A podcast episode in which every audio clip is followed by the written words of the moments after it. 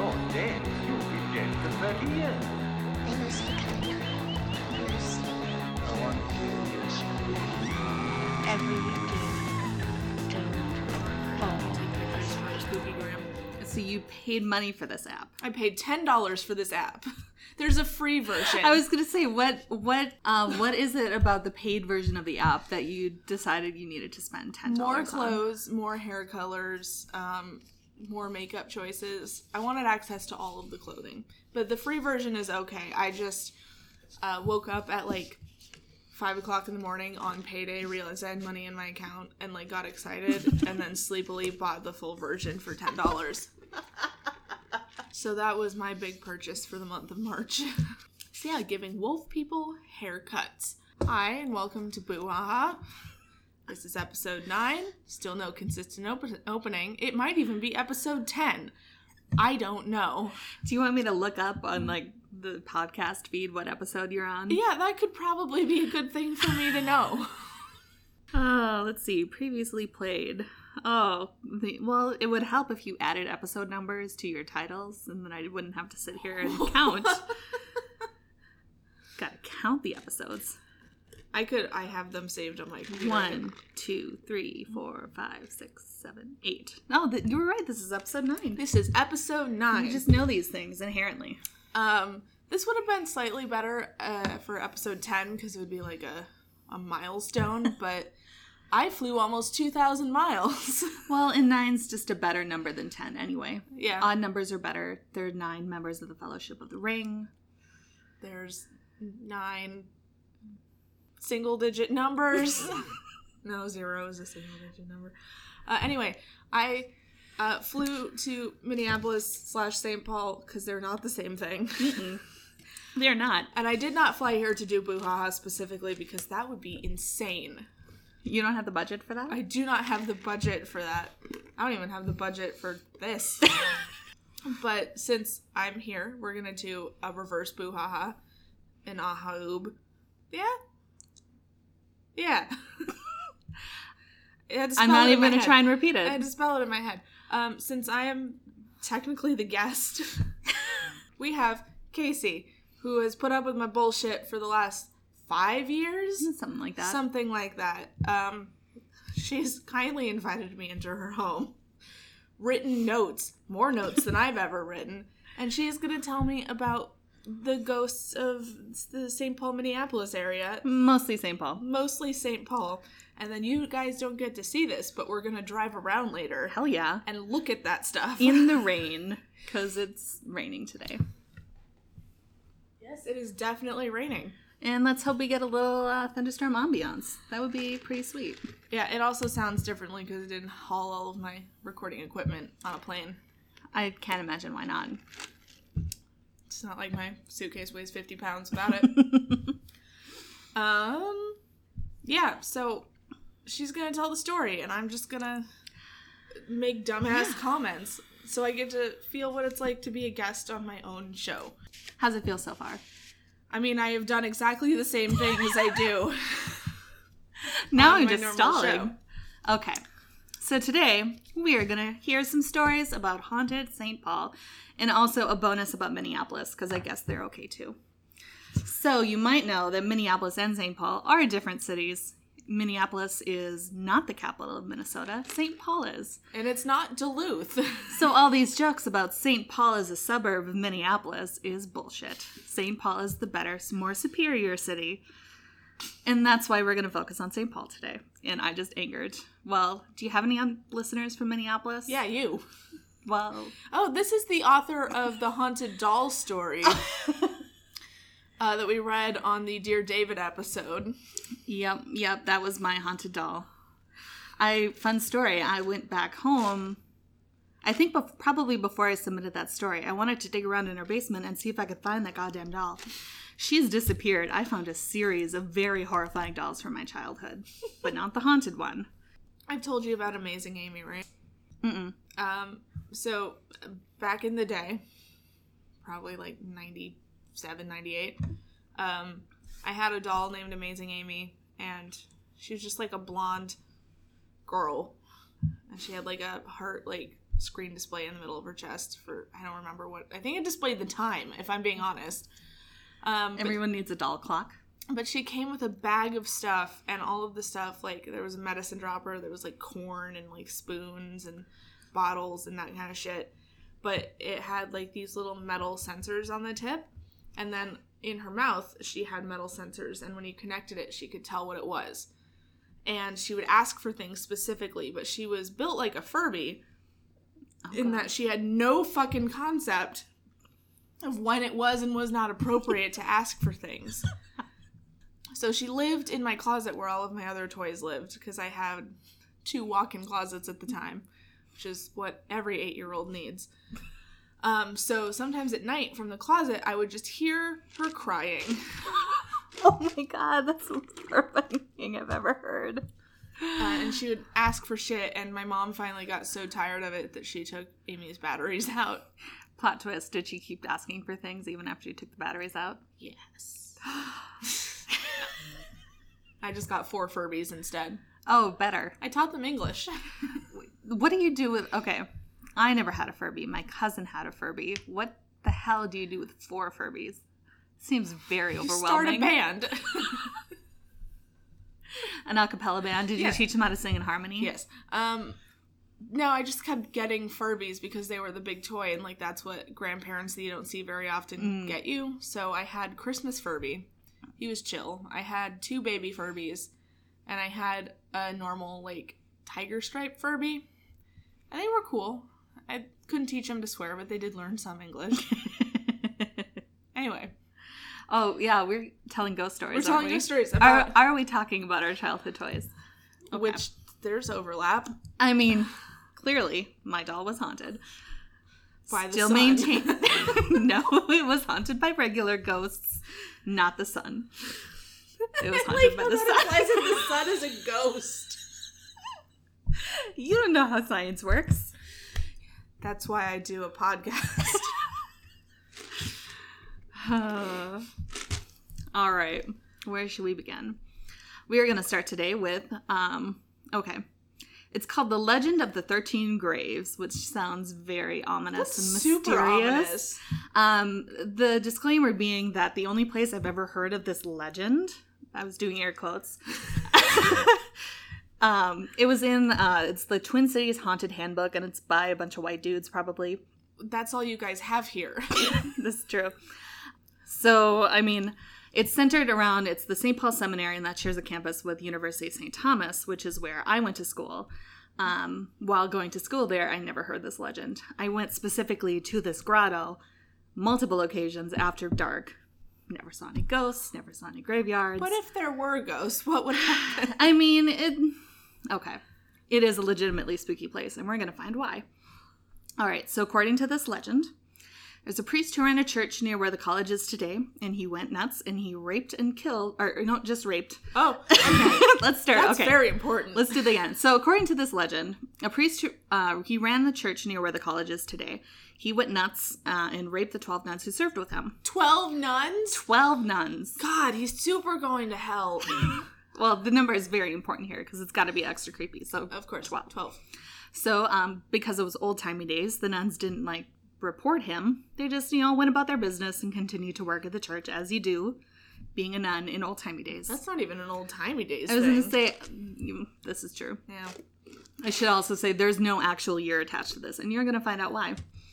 Uh, so anyway, the priest he couldn't handle his guilt, so one by one he kind of lured the nuns down um, to the river, um, a ravine leading to the Mississippi River, and he killed them one by one. That's not how you deal with guilt. That's exactly how you deal with guilt. Is you do more guilt. So he killed them all. He buried them in this ravine, and then once they were all dead, he walked along the line of graves, and then he killed himself. Which Ah, fuck this guy. so next time, if you uh, if you are looking to assuage your guilt in this way, maybe do it in reverse order. Kill yourself and then kill the nuns? Yeah. Yeah. Anyway, so today there are 13 stone crosses lining the ravine, one marking the spot of where each nun was killed and buried. Is it in a straight line? No, Okay. I just I don't to- think so, because like I said, I've never I never found them. Okay, because straight line indicates uh, decorative purposes. Well, interestingly, um, there are 13 stone crosses lining the ravine, supposedly. Um, and if you try and count the crosses more than once, you're going to get a number, different number every time, is part of the spooky legend. That's just you can't count good. implies that you can't count to 12. Or if you try and count the, or or if you try and count them at all, you're going to encounter very bad luck, and your life is going to go terribly wrong. So, if you count the crosses, you'll be cursed or something, according to this legend. Um, other people have reported feeling discomfort or feeling unwelcome, maybe because they're trespassing, Trespassing, on a college yeah. campus. Um, others have heard screams or a man sobbing because They're on a college campus. Uh, so, as you can probably guess, the story is bullshit. Um, there's no actual record of a nun murdering priest. Um, the stones aren't actually graves. As any self respecting lapsed Catholic can tell you, uh, they're probably for the Stations of the Cross. oh, yeah. But they're old, so they're missing one. Duh. I think there were 14 Stations of the Cross. Honestly, I stopped going to the Stations of the Cross when I Yeah, was like 14. that was like my least favorite part because uh, during because I went to crazy Catholic school where they made us go to mass every single day, Mm. uh, and during the Easter season, we would have to do the Stations of the Cross, and they're just super depressing. I don't even remember what they are. No, neither do I. I always hated it because we would have to go to our Wednesday night religion class, and then when that horror was finally over, we would have to go and sit through Stations of the Cross every week during Lent. 14 days 14. Stations of the Cross. Um, So that's what it actually was. Um, and they're not maintained, so one disappeared. Or many disappeared, and that's probably why you can't count them. let's see what the Stations of the Cross are. I'd be interested in learning this. The early set of seven scenes is usually numbers two, three, four, but whatever. Yeah, this is basically just like a dumb story. So, one, I almost said Pilates condemns Jesus to die. It's Pilate condemns Jesus to die. Pilates. Jesus accepts his cross. Jesus falls for the first time. Jesus meets his mother Mary, hopefully not for the first time. Simon of Cyrene helps carry the cross. Veronica, who the fuck is Veronica? Wipes the face of Jesus. I think she was an old woman. Yeah, she was just kind of like a random who was there, right? Yeah. Yeah. Uh, Jesus falls for the second time. Jesus meets the women of Jerusalem. Nice singles mixer. Jesus falls for the third time. Jesus is stripped of his clothes. Now he is stripping. Jesus is nailed to the cross. Jesus dies on the cross. You'd think that would be the last one. Jesus is taken down from the cross, and Jesus is placed in the tomb. Although not traditionally part of the stations, the resurrection of Jesus is, in very rare instances, as clu- included as a 15th station. So that's Well, that was very informative and was- a nice refresher. should just start a Catholicism podcast. it's like Booha, except we read like excerpts from the. Actually, I think that's just reading the Bible with Dan. Yeah. Not on this network, but try reading the Bible with Dan. Where Dan yells about the Bible. Good plug. Good plug. Okay. All right. Uh, bullshit. So, uh, yeah, it was bullshit. The end. Um, So have is there actually a ravine down there? there is actually okay. So there is a really cool like a gr- it's called it's a grotto they call it. So there's like a statue of Mary, and then there are just some like benches and stuff to sit. It's kind of a wooded area. It's actually really nice, and I liked it a lot. I would go down there and sit, and then also we would. While we were sober, me and my friends would go and just hang around. And I'm saying like while we were sober, but I'm like literally we were completely sober because my friends at St. Thomas didn't drink. Ah, Yeah, no, I went to party at the University of Minnesota when I wanted to do that. um, but we would just kind of hang around the grotto and just bullshit for several hours until security found us and told us to go home. how do they know that you weren't there praying the whole time, I mean, CJ did have a guitar, so he could have been like singing Jesus music? musical. Yeah, yeah, yeah. I don't know, musical prayer. Fuck it, whatever. anyway, um, there are a few other ghost stories, um, kind of around the campus. Um, mostly Cretin and Grace Hall, which are the freshman dormitories on South Campus, um, in some of the oldest buildings. Um, both are alleged to be haunted. Cretin literally has a dungeon basement. Like the walls are stone. I had friends freshman year who lived in Cretin, and we would go down there, and literally it's like a hallway, and then like maybe eight rooms lining the halls, and they're all just like stone and ground floor. It's Has that always been a college or has it been repurposed? Ah, it's always been a college. Um, they do hold a haunted house there every Halloween. a Catholic haunted house. No, it's actually pretty cool because the guys at the dorm put it on and not the school. Okay. Yeah. Anyway, there's also Loras Hall, which um, is no longer a dormitory, but it used to be a dormitory for some of the seminary students. Uh, supposedly, a student in his last year there had um, he was about to take his vows, but he was having a whole crisis of faith thing, uh, so he killed himself on the fourth floor of the dormitory. Uh, it's now administrative offices on every floor except the fourth, um, which is supposedly still empty. Never been in that building, so they could be lying to me when they told me this. but anyway, students have claimed to see lights turning on and off on the fourth floor, where no one I- is. okay, I was just like, people have been up there, so they could be turning lights on and off. I mean, and that's probably what it was. I don't know. Yeah. So a lot of priest or pre-priest death. As you find on a Catholic school.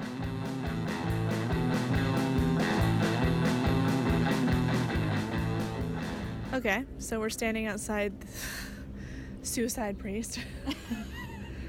Loras Hall. It's another band name, Suicide Priest. Ooh, good one. Yeah, that's probably already a band name. It's it's a large brick building. So, wh- very- which direction is the grotto that you were talking about? Uh, it'll be that way. okay, Audio medium. It's that way. it's to the right. I don't know what I thought I was gonna do with these on the move things, but no, this is Good experiment. yeah. I'm gonna take some pictures, uh, mix a Polaroid and uh, and whatnot. Mostly because Polaroid just makes stuff look creepier. All right, I'll check back in with updates. so I'm being led down a wooded path, presumably to be murdered.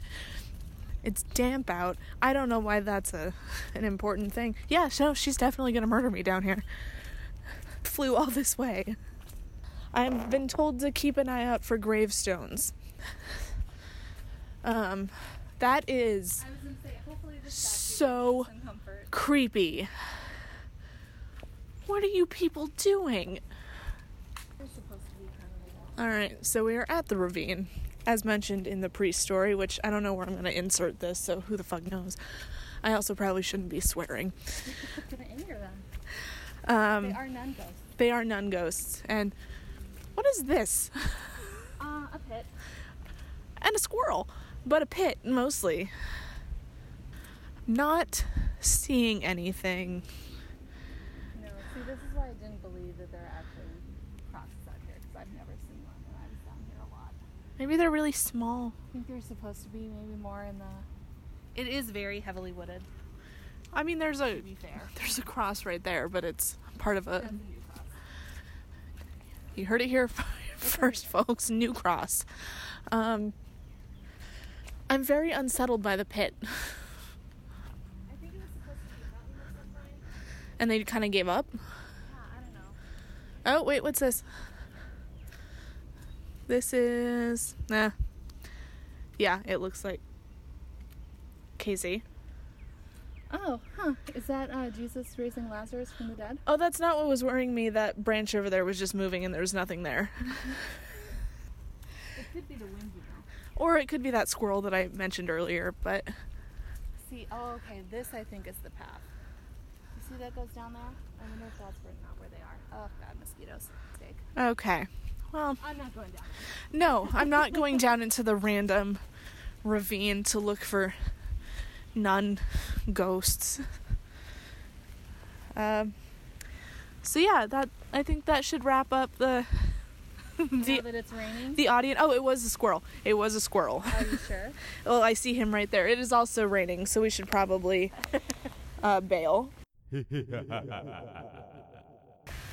Okay, I said we were done, but this is an update on that. We did find a uh, concrete question mark cross, Stone.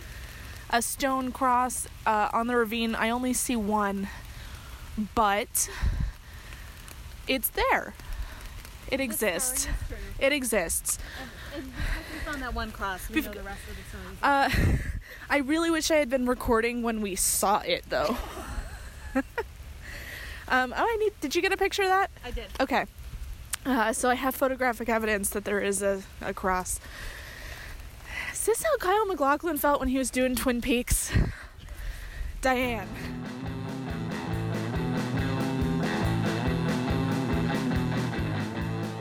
Um, all right, we're gonna move forward, maybe backward in time. I don't know. It was a very nebulous mark? story that didn't actually happen. Uh, so now we're gonna talk about the Griggs Mansion, which is allegedly the most haunted house in St. Paul.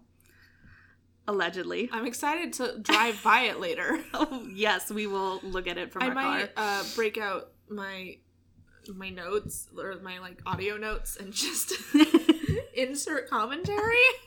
Oh, that's a very special episode of Boohaha. So we might just break every couple minutes in this main recording and just be like muffled like rain on the car, just like. So we're looking at this house. It's a house. There's a dead man out front. What? Oh, oh no, there's a ghost in the window. Oh no. Oh god, we could just make up whatever shit we wanted. Yeah, it could be a really good episode. What do you think podcasts are? None of this shit's real. Especially the ghosts. I'm actually just in Portland alone right now. and I'm just you doing a funny voice. I'm very talented. You are. I'm very impressed. Good production values. Yeah, my co-host from Afternoonified is actually just a sock puppet. Oh, well, we already knew that. Alrighty, so the Griggs Mansion. It was built um, about 1883 by wealthy grocery wholesaler Chauncey Griggs. That's, how you know he is from the old timey days. Name. Chauncey Griggs. Uh, so the house sits along Summit Avenue, uh, which we're going to drive down today, and it's a straight lined with like just a bunch of crazy, stupid, gorgeous Victorian houses. Oh, It's where all the rich people live. It's where St. Thomas is actually on Summit Avenue. Uh, so it's four stories, 24 rooms, and it looks like a goddamn castle. I would show you a picture, but you're actually going to see the house later, so I won't. It's beautiful. it'll be though. a surprise. So Griggs actually only lived in the mansion for four years before he decided Minnesota sucked, which, given our winters, I'll give him that one. He moved to the West Coast. I think he did some lumber shit. I don't know. We have a lot of lumber shit on the West Yeah. Coast. in the years since, um, the mansion has been a private residence and art school, and at one point it was divided into apartments. So most of the supernatural activity is said to be focused on the fourth floor. Um, there are supposedly as many as six or seven entities in the house. Uh, the creepiest, as always, is an apparition of a child, or at least part of a child. Wait, In 1959, uh, one of the art school students awoke to see the head of a child floating above Just the his head? bed. Just the head. just the head. So, okay, put yourself in your position. In this position, you're just in bed, and you kind of roll over, look up, and there's just a small child's head floating above you. Yeah, that's probably worst case scenario for rolling over. I think in I would rather see a whole apparition. Than I would rather part see of the an whole apparition. child than just the head. All right. Uh, so some of the other ghosts are a teenager, Amy, and a Civil War general, both allegedly felt by a St. Paul medium and likely fraud, Roma Harris.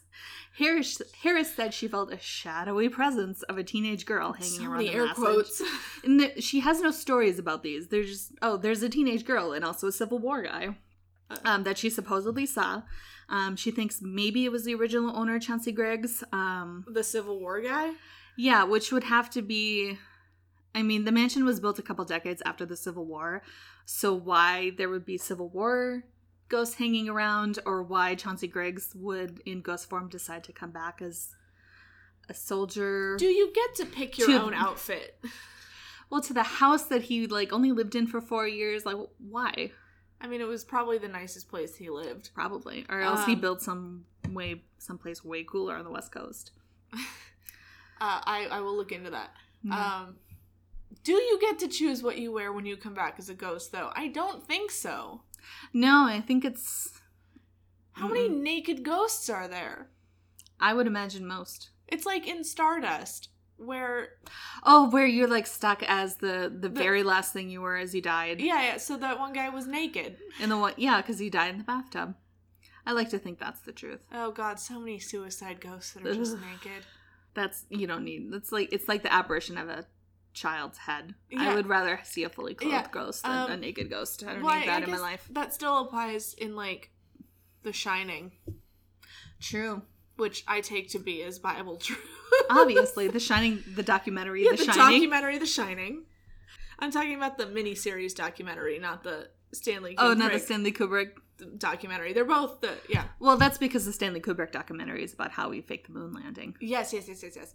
Um, not about ghosts. God, that was an awful the actual documentary they made about Kubrick's The Shining. Oh yeah, I never got more than like twenty minutes It into was it. awful. They were like, and then there's a Native American on this can of baking powder, which means that Stanley Kubrick was expressing his feelings that we like. No, No. that's just a brand of baking powder. You fucking nerd. It's like an it's like a freshman English class trying to read The Great Gatsby. Oh God. And see, the curtains are blue, which means that he was feeling down. Like, no, they're just that went with the house decor. It makes me afraid to write anything specific Mhm. in case an English class, like forty years from now, reads it and just Like- ascribes all this meaning Well, to your and words. she was driving a red Toyota, which means no, that was just the car that was passing by my window when I was writing that particular thing. literally pulled that out of my ass. All right, but so back to Roma. Roma also claimed to have sensed the presence of a gardener named Charles Wade. Um, I don't know how she knew he was a gardener I probably because his thing his thing was coming into the library to flip through books. Maybe he was wearing a hat and had a big pair of shears on his belt. Maybe, but also why is he haunting the library? Haunt the gardens. Well, I, These he- are just very illogical ghosts He's dead now, so he can go wherever whatever he he wants. fucking yeah, wants. he has so much free time. So a repeatedly seen apparition is a thin man dressed in a black suit and a top hat. Oh fuck that! Absolutely fuck that. So in the 1950s, when the building was still an art school, um, a member of the faculty moved into the front basement apartment. Uh, he awoke one night after feeling two dead, cold fingers on his forehead, and when turning on the light, saw a blue flash that disappeared. Part one of the story. Uh, Two nights like later, he woke again to see a clear apparition of a man in a black suit and a top hat standing at the foot of his bed. Once he noticed the figure, it dissolved into the brick wall. I don't like that. I don't like that at all. No, they've seen him before. Or uh, they've seen him again. Um, a man called Mr. Weschke. We'll talk about Mr. Weschke. He bought the mansion. Um, he was working at his desk in the library and looked up to see a thin, long faced man with white hair studying from the doorway. So we have to assume that this one is actually plausible. Hmm. we'll get back to Mr. Weschke. Was he insane? You'll see. Oh god. Um, there's also just some other standard ghost nonsense. Windows that have been nailed shut are found open, doors open and close. People hear rasping coughs from empty rooms. Um, the last entity is the maid. And she allegedly hung herself from the four- fourth floor landing. Keep that location in mind. Checks out. Um, because, I don't know, some dude broke up with her. Ghost Um, shit. People climbing the staircase have felt various um, ghostly stuff like anxiety, feelings of distress, and a quote unquote sense of foreboding. That's just being a, a person. Yeah, I was. I go through my everyday life like that. I don't know why feel. people think that's ghosts. Am I surrounded by ghosts at all times? Uh, I, I remember reading something where it's like at any given moment, at least three ghost butts are touching you. so many ghost butts. and that's saying nothing of the ghost penises. All right, so 1969, three reporters from the St. Paul Pioneer Press they spent the night in the house um, with an infrared camera, a second camera with a wide-angle lens, and a tape recorder. So they were very prepared They were, for they were very prepared. Each, each reported feeling general uneasiness, um, especially about the hall and the staircase. So, um, the Mr. Weschke, who owned the house at the time, led them up to the fourth floor, and they kind of, I think they hung out in the library outside that landing, um, and just kind of made camp there for the night. So they reported that at 1:20 a.m. on the landing just outside their room, they heard five distinct thump-like heavy footsteps.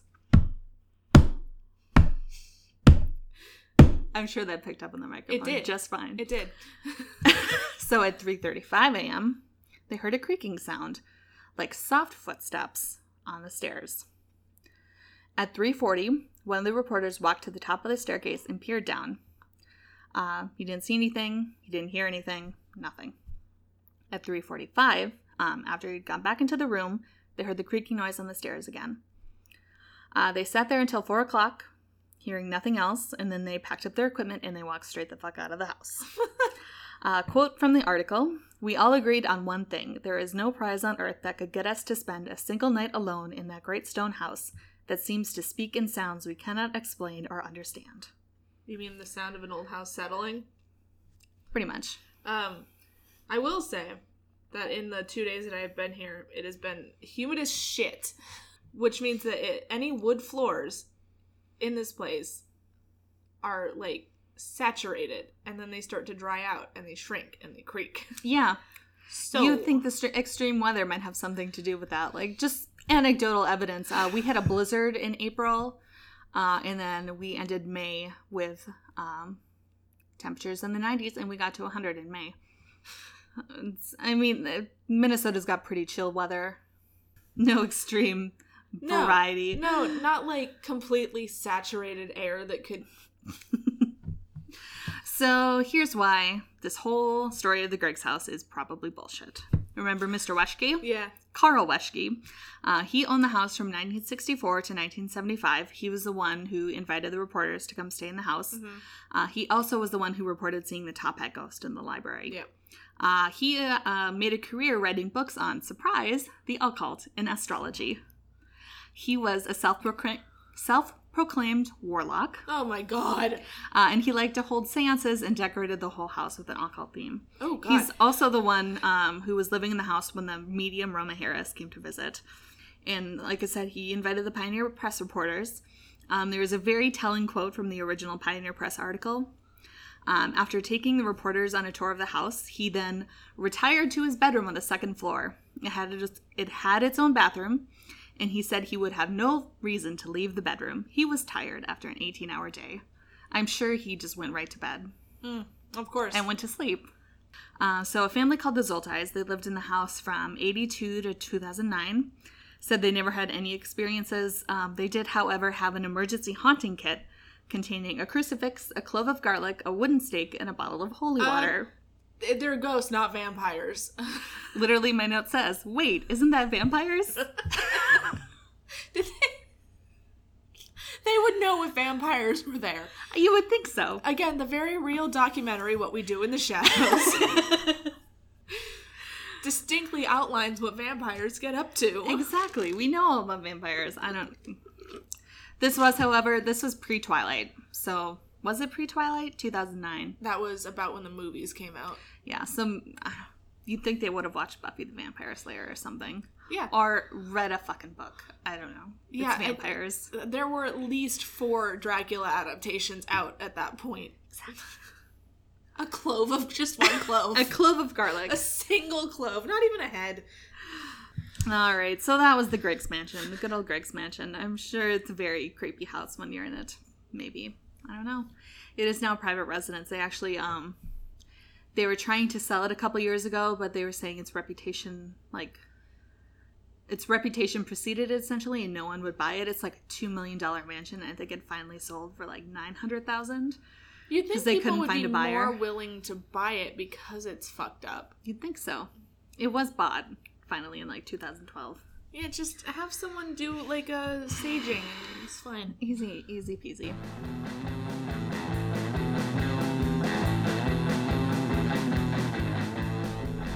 We are in front of the Warlock's house. that if everything that we went over wasn't like easily disproved would almost definitely actually be haunted. It's got like round turret rooms and it's made out of giant Red giant red stone. stones. It looks very ominous. yeah, I I would definitely buy it as haunted. It's nice. I don't immediately see any ghosts. Have you looked in all the windows? Uh, not all of them. I think that main turret is where that fourth floor landing is. Okay. I don't know. That's just my guess. and that was the one where the the maid allegedly hung herself. hung yeah. herself. Um, I don't know. I give it a three out of five. Yeah. Three out of five It's ghosts. actually not as stately and impressive as I thought it was. I mean, I would I would live in it. Oh, for sure. I would sage it first, but I would live in it. I definitely expected something more imposing. yeah, I mean the I, the house next to it looks like it's more likely to have a ghost in it than I mean, as we were saying on the drive over here, all these houses this have neighborhood is insane. This is as close to investigative reporting as I will ever get. we are mildly fact checking these stories. By looking at the places. Did this mansion have any lights in the windows that we covered? I don't think so. Okay. I don't remember hearing any stories like that, but which is too bad because I feel like that's good classic ghost story. Like people walking by can appreciate that. Yeah, like seeing faces in the windows and stuff, but Um, I don't know. It looks like there's a, a woman out back that's varnishing something. Probably looking at us suspiciously. Yeah, like were those two guys in Matilda who were parked out in front of Danny DeVito's house. All right. Well, I'm assuming as we drive away, something will like run out into the street. Yeah, keep an eye out for, you know, big dogs, Bigfoot. Bigfoot is is back in my country. Oh, Minnesota's got Bigfoots, I think. Up in the Northwoods. really? I'm sure there's Bigfoot stories from the Northwoods. I'll look into that. Anywhere where there's woods, there's Bigfoot stories. It's true. Um, maybe just a different variation of of Yeah. Bigfoot. You might have more of a Sasquatch. You definitely have the OG Bigfoot. Oh yeah. Uh, the colony started in I don't know. All right, I'm gonna get a picture through the window of this house. Not through the window of the house, through the window of the car. I just wanted to go back and.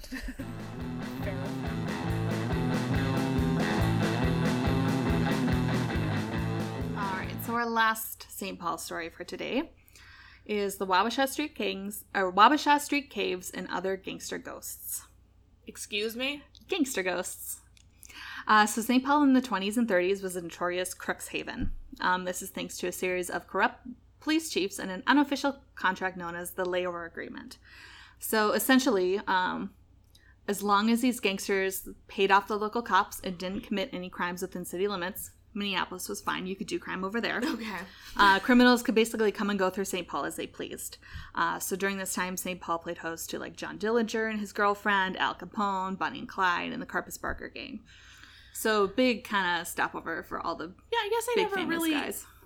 thought about where Bonnie and Clyde and stuff were like in the United States.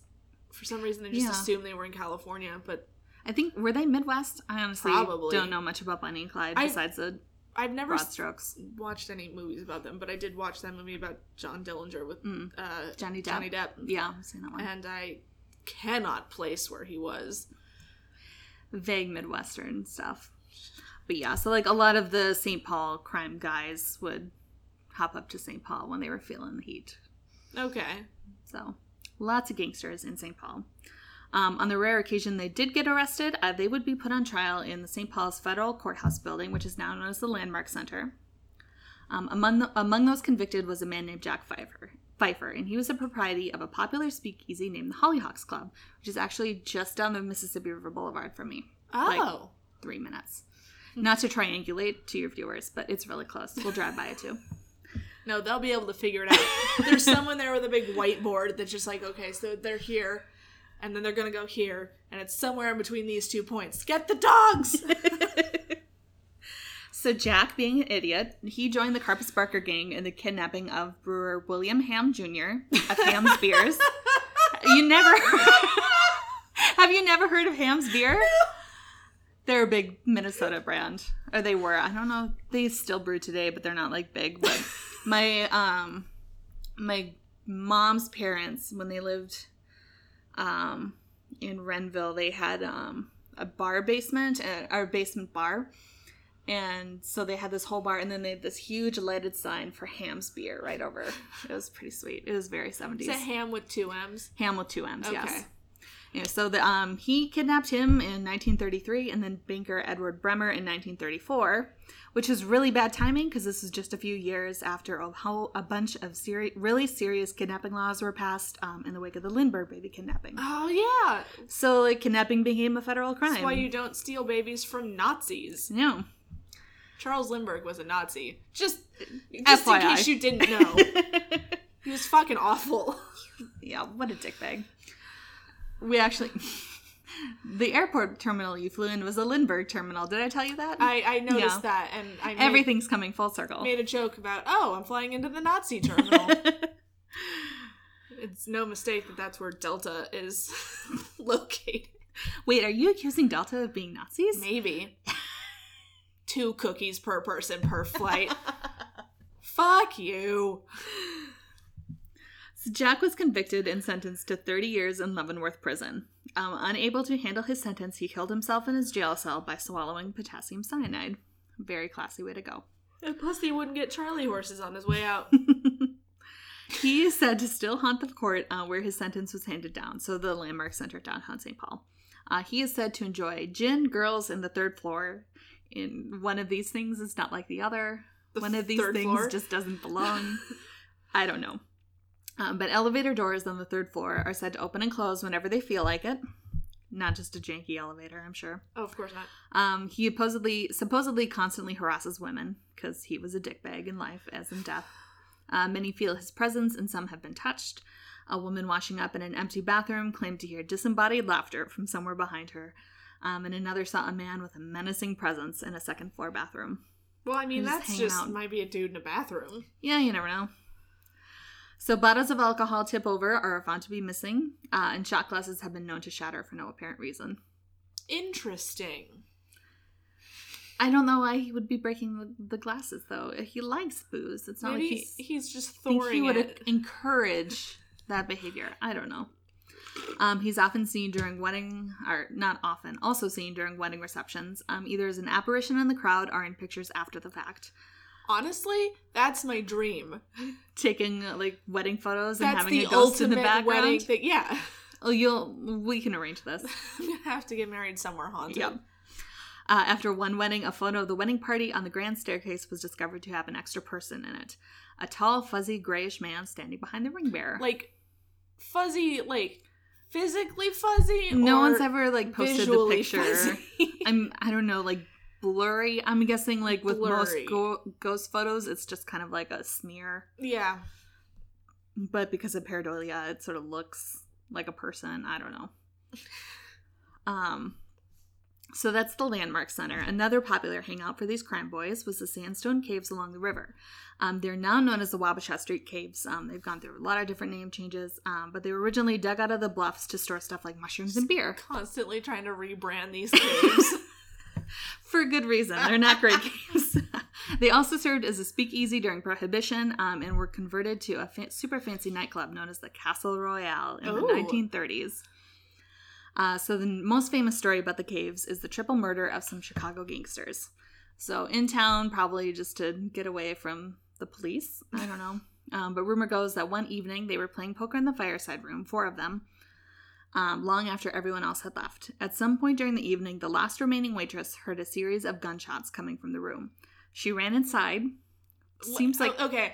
poor That's decision making. uh, absolutely do not run towards the gunshots. No, you hear gunshots, please run in the other direction. Um, but yeah, she so she ran into the fireside room, and as expected, found three dead bodies on the floor. At which point, she definitely called the police. I would hope so. So the police showed up. They told her to wait outside while they did a check of the room, which seems wise. Uh, they returned a little while later and chewed her out for making a false report. What? Um, the waitress was like, "Uh, fuck this! Excuse no, me. literally three bodies in there." Uh, so she they brought her back into the crime scene. There were no bodies, just neatly stacked poker chips on top of fresh tablecloths. Bum bum bum. so it's rumored that the bodies of the gangsters are buried somewhere in the cave, and that the police helped the last one, who probably did all the killing, sneak out of the caves in an extra police uniform. Um, this is, of course, it's just a story. It's never officially documented, but also it was, if it is true, it was a police cover up. So why would it be documented? Exactly. Yeah. Um, Yeah, I don't know. Um, and you can still see bullet holes in the wall of the fireside room. How they got there is a mystery. Uh, probably bullets. I'm just making a guess. It's probably Oh, that's an interesting bullets. theory. Bullets making bullet holes. interesting. Okay. The other alternate is high speed almonds. I don't.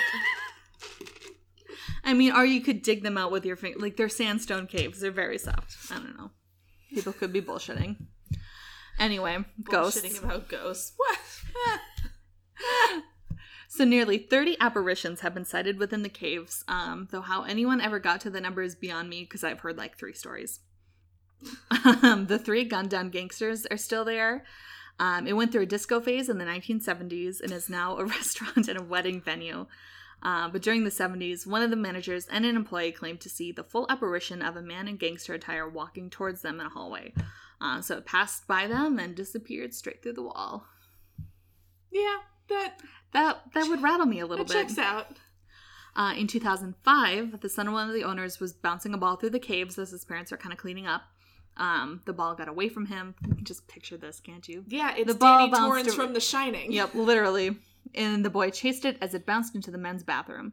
Uh, he ducked down to pick it up, and when he stood up again, he found himself face to face with the figure of a man in full gangster attire, straightening his tie in the bathroom So mirror. this is based on the the testimony of a child who knows what gangsters dress like. yes.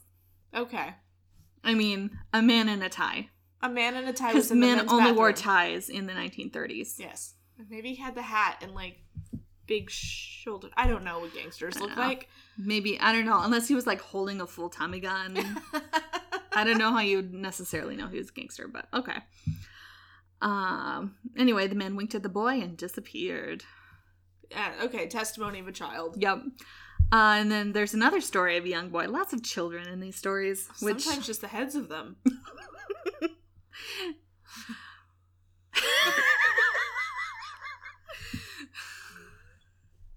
that was a really dumb joke. I'm really proud of you. Anyway, this young boy, a complete full boy, the entire boy. the entire boy was attending the wedding reception.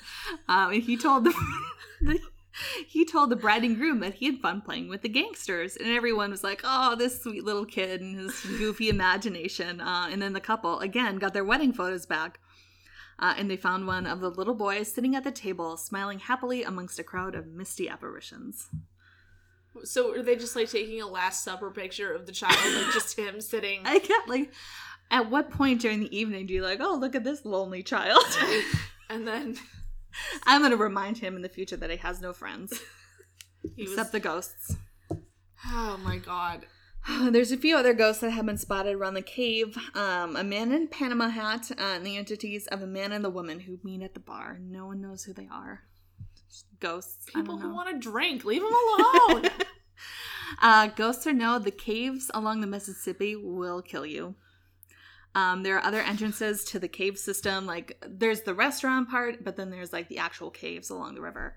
Um, and of course, mostly teenagers um, like to sneak in and explore, and it doesn't always go so great. Um, as recently as last year, St. Paul police had to rescue two teenagers that had gotten stuck in the caves.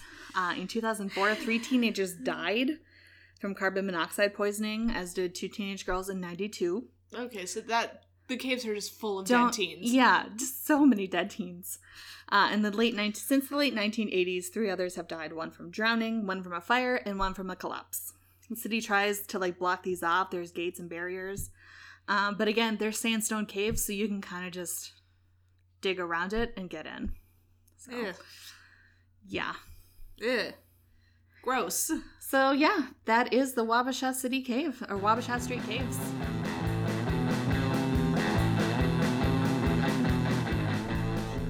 Um, currently looking at the sandstone caves. Yep, Wabasha Street Caves. Um, yeah, I mean, definitely probably the highest point in the state. Uh, it it looks kind of creepy. Like you're definitely going inside the earth. Plus, there's a Belgian waffle place that looks a little sketch, but that's where the best waffles are.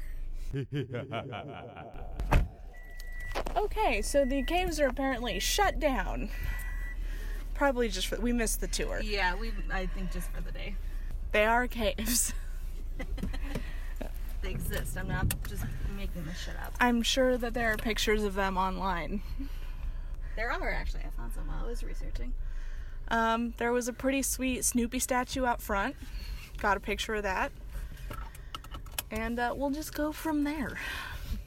You on the speakeasy, kidnapped those guys and then got nailed for it. Right, the the one who died in prison and then haunts this. Haunts the federal courthouse, yeah. Okay. Um, it's definitely a large building. There's definitely like a festival in front of it. As you can hear. I think there's some kind of dance performance going on right now.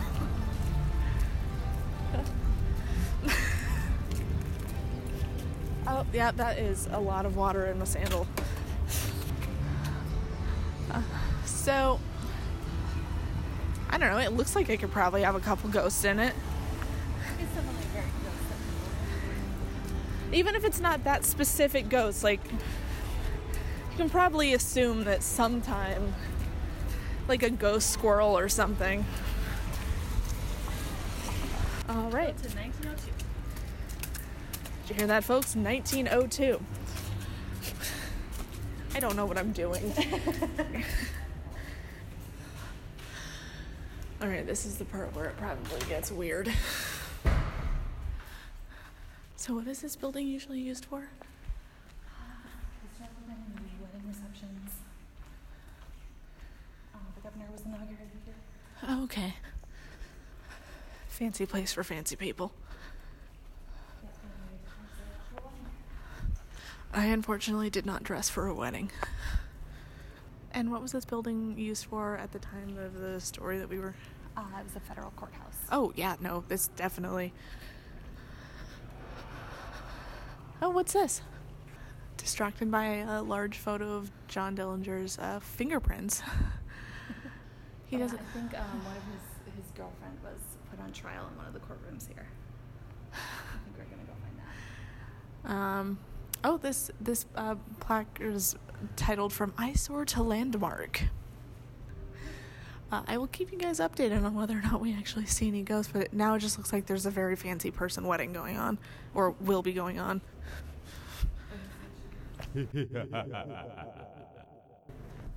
Update. We are in the last elevator I'd want to get stuck in. Oh, this is very. it is so Very small. narrow. And it's carpeted. well, the walls. So no one can hear you scream. Thankfully, it, it landed at the right place. If I don't see the ghost of an old white man here today, I will be amazed. This is Polaroid worthy. I'm still recording. So this is the most ornate room in the building, originally the library and later used as a courtroom by Judge Edward Devitt. And then there's some stuff on the architecture. That wasn't as interesting as I thought it was going to be before I made you press record. Could you hold it? Oh yeah.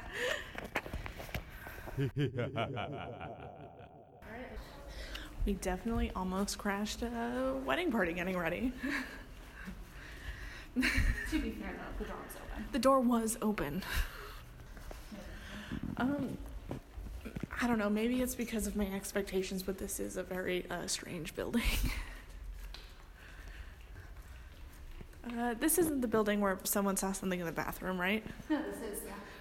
We're gonna go to the third floor. Oh, okay. Have to use those Remember? bathrooms. Gin girls in the in the third floor. I was at that one. Right, right, right, right.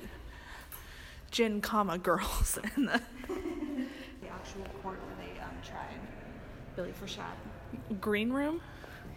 It is literally like carpeted in green, Okay, I didn't know if you meant like. but I don't remember which one that is, and I think it was that one we just passed. I'm not sure. Um, the one where we heard all of the men's voices. Yeah. I mean, it could be a wedding party. To be fair, probably a wedding party, but we didn't see. So this is mostly just like offices yeah, for different, like, Minnesota Historical Society, I imagine. okay, so like nonprofits. Yeah. Hmm, another creepy hallway. We could probably. Three seventeen. That's what we're looking for. There's 310. Um, this is 323, so if I had to guess, it's. Yeah. 317. Shit. Okay. Oh my god. Okay. This is less creepy than the first room we were in, albeit, but. Yeah, I mean, there's balconies in here which I don't know if that's particularly creepy, but I kind of forget that like trials used to be like a public event, especially for someone of that caliber of douchiness. It was the site of many infamous gangster trials during the 1930s. Some of the FBI's most notorious criminals were tried in the building, including Mom Barker's son Doc, Elvin Creepy Karpis, and John Dillinger's gal Evelyn Frechette. Does that really say gal? Yep. Okay, that's folksy and charming. FBI G men armed with Thompson submachine guns kept guard in the upper balconies uh, to ward off any courtroom escape attempts or ambushes. Located just down the hall from this room is the original detention room. Which we just passed, and I thought it was a creepy looking door. Yep.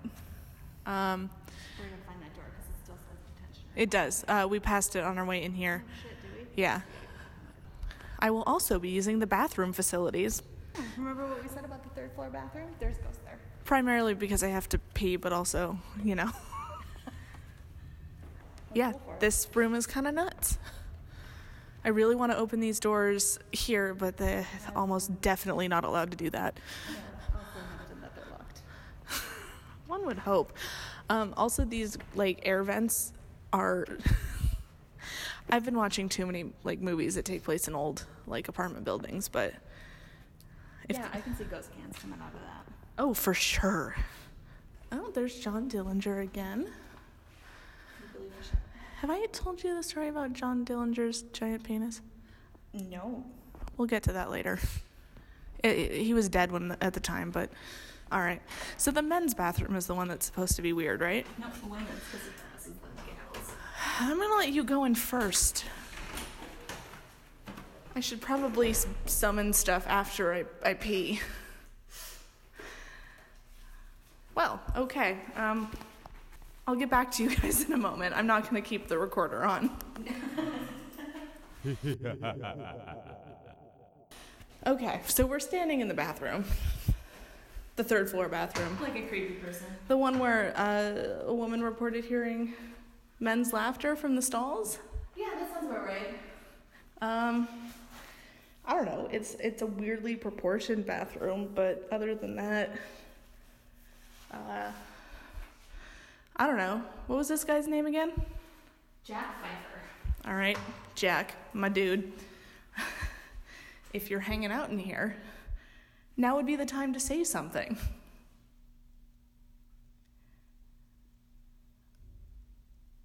Um, do you have anything to say to the folks at home?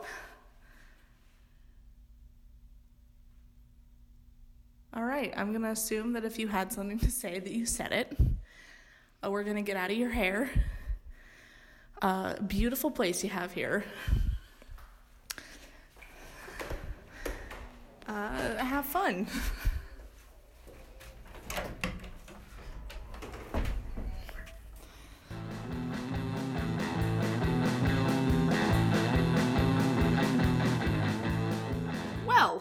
that ends our St. Paul tour of ghosts.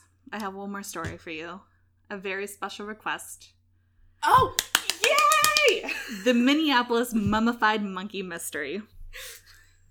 So I am going to go over to Minneapolis for this one because A, it's a great story, and I guess we can throw Minneapolis a bone. And B, I, I specifically asked to cover also that. so um, you might have seen this on Twitter. You might have heard Karen and Georgia from My Favorite Murder talking about it. It is a wonderful story. It is the light of my life. the mummified monkey. So we're gonna start with the building. Um, the building is we call it it was just the Macy's building for a long time, um, but it originally opened as Dayton's Dry Goods, eventually Dayton's department stores. Uh, so the Dayton's family, the Dayton family, would later go on to found Target. Oh. so that's these people. My Um, heroes. so Dayton's department store would become Marshall Field's, and then 2004 it was sold again, and they became Macy's. Uh, so they closed that store last year, and they sold the building to a developer who's currently like redeveloping it into office space because we don't have a shortage of that. Yeah, in Minneapolis. I, I mean, you definitely don't have a shortage of Target, so like, why?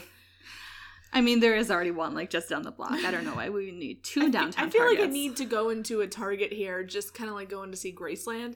Yeah, I could take you up to Roseville. We could go to the first Target. It's like a pilgrimage It's like to a holy site. it's right up there with when I went into the first Starbucks a couple months ago.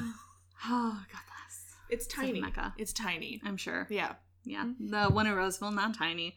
It's gargantuan. all all of our targets are gargantuan.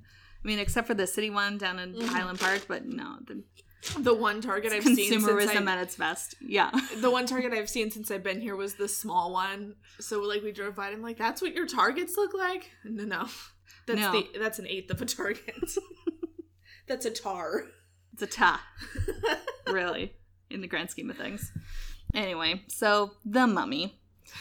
So, in April of this year, a construction crew unearthed a fully mummified monkey corpse in the air duct of, on the seventh floor of the old Macy's building. Keep in mind this is the Midwest where there aren't a lot Oh. of jungles. Yeah, let's let's make this very clear. Monkeys are not native to Minnesota.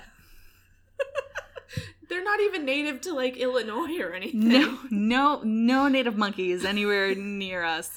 I don't. Are there any native monkeys in the United States? Maybe Hawaii. Bigfoot. Oh, oh yeah. Eh, That's a whole thing.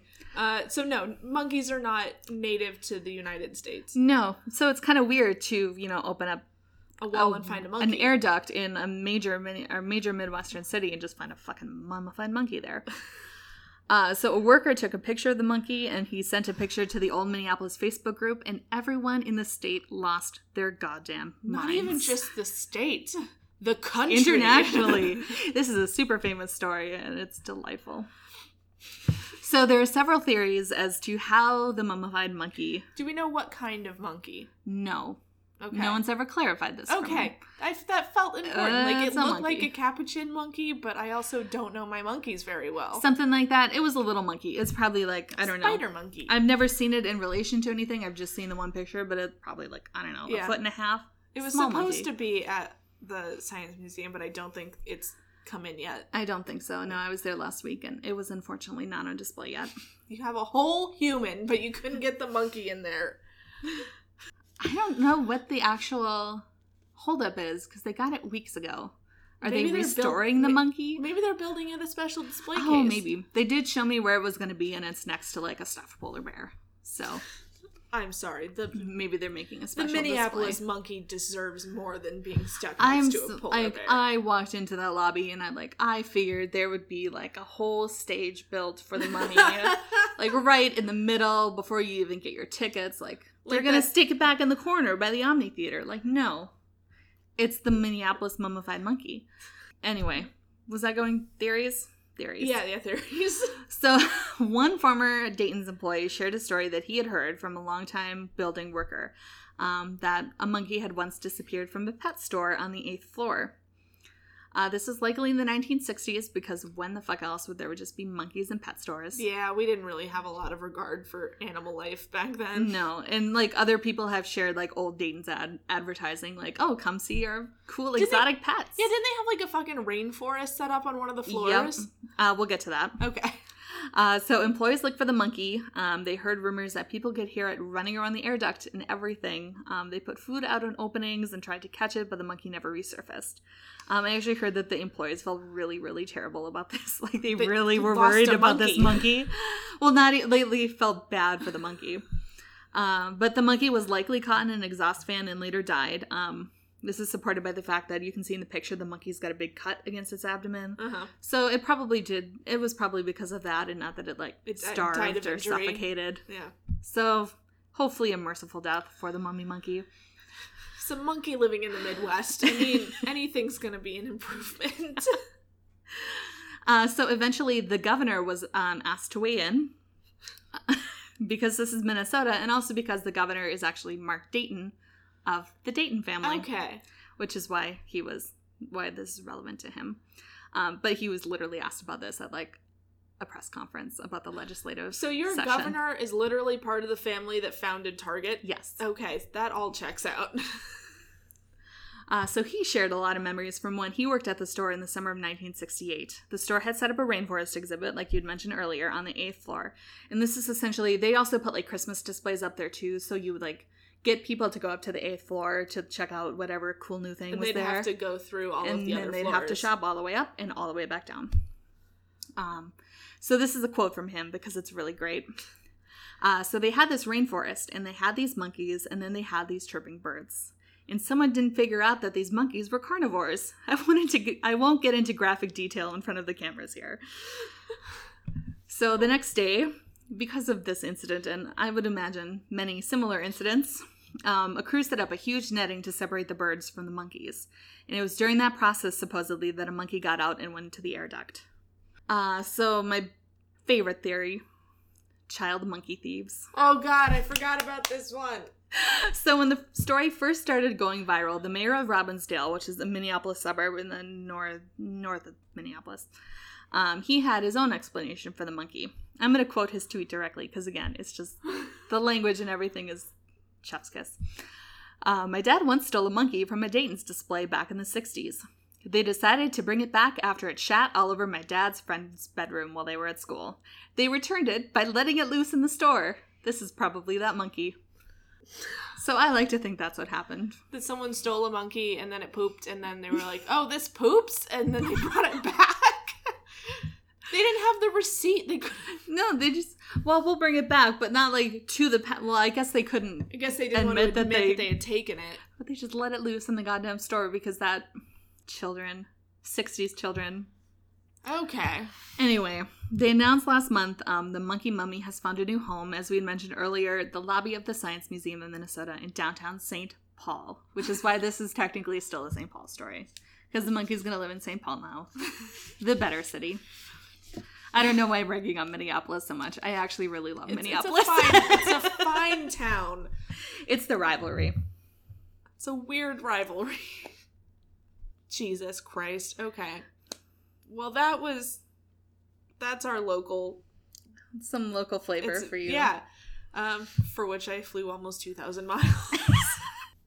I mean, I could have told you all of this over Skype, I guess. Oh, yeah. Yeah. Uh, but now I'm going to go see it. And the more I think about it, the more I, I am going to take some. Uh, some audio notes Excellent. and probably drop them in when appropriate or I'll just compilate all of them and put them after the theme song. So if you stick around, Bonus content. Um, or I might release a mini soda. Who knows? Ooh. A mini soda. A mini. St- ah! Ah, Ah! Ah! We'll make it even better. We'll get those tiny cans of Coke. we'll drink mini sodas. Except it's Minnesota, so they're mini pops. That doesn't have the same ring to it. I am amazed that I have not seen a single hot dish. Well, I can make one. I mean, it's summer. No one fucking makes hot dish in the Yeah, summer. uh, they're very dense. It's God, I should have made you tater tot hot dish. I have made that in the privacy of my own home, and I literally ate it for two weeks. Yeah, this is why I don't make hot dish. So salty. Anyways, um, yes. So if you enjoyed this episode, I don't know, fucking rate and review it on iTunes. I have a five star rating. You guys have been great. Has have people reviewed it that aren't me? yes, uh, one, one person. Yes. One person who said that they the did big time. One person who said that they listened to it while they were doing loads of laundry, and that's so much laundry. Anyway, Did they binge the whole thing while they I were doing so. laundry? I yeah, that's five hours of podcast That's at a the time. lot of yeah. Anyway, um, if that was you, I'm very proud of you. good job doing queen- your laundry. Cleanest clothes in the land. Um, we are also on Twitter at BooHahaPod, Facebook, facebook.com slash BooHahaPod. Uh, you can email your uh, your personal stories, which this episode was technically uh, just one big one, um, to make up for all the emails that I haven't received. so that's uh, boohahapod at gmail.com. Uh, make sure to check out the other shows on the You Gonna Meow podcast network, who has been nice enough to put up with my bullshit for the last several months. um, uh, do you want to plug anything? Hmm, no, I got nothing. I was I was gonna suggest they follow me on Twitter, but I exclusively use my Twitter to rag on you. So Yeah. I mean, yeah, you can follow me on Twitter. It is K C D E N N E L L. and you can just find screenshots of our group chat um, where hopefully you will get to hear from the other person in that group chat this fall if i can make it all the way to canada Well, you've already made it halfway there. yeah i'm almost there You're basically in Canada now.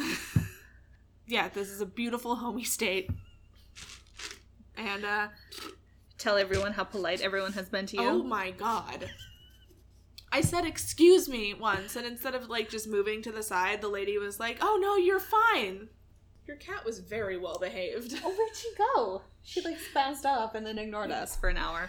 Uh, she didn't place her asshole on anything, which is new. Should I get her in here to meow into the microphone? I wonder, if I will she do that? I don't know. If we tease her long enough. She's not Oh, actually she allowed on the table, but. Junie, what are you doing? Oh, she knows she's not allowed up here. Can you meow? Huh?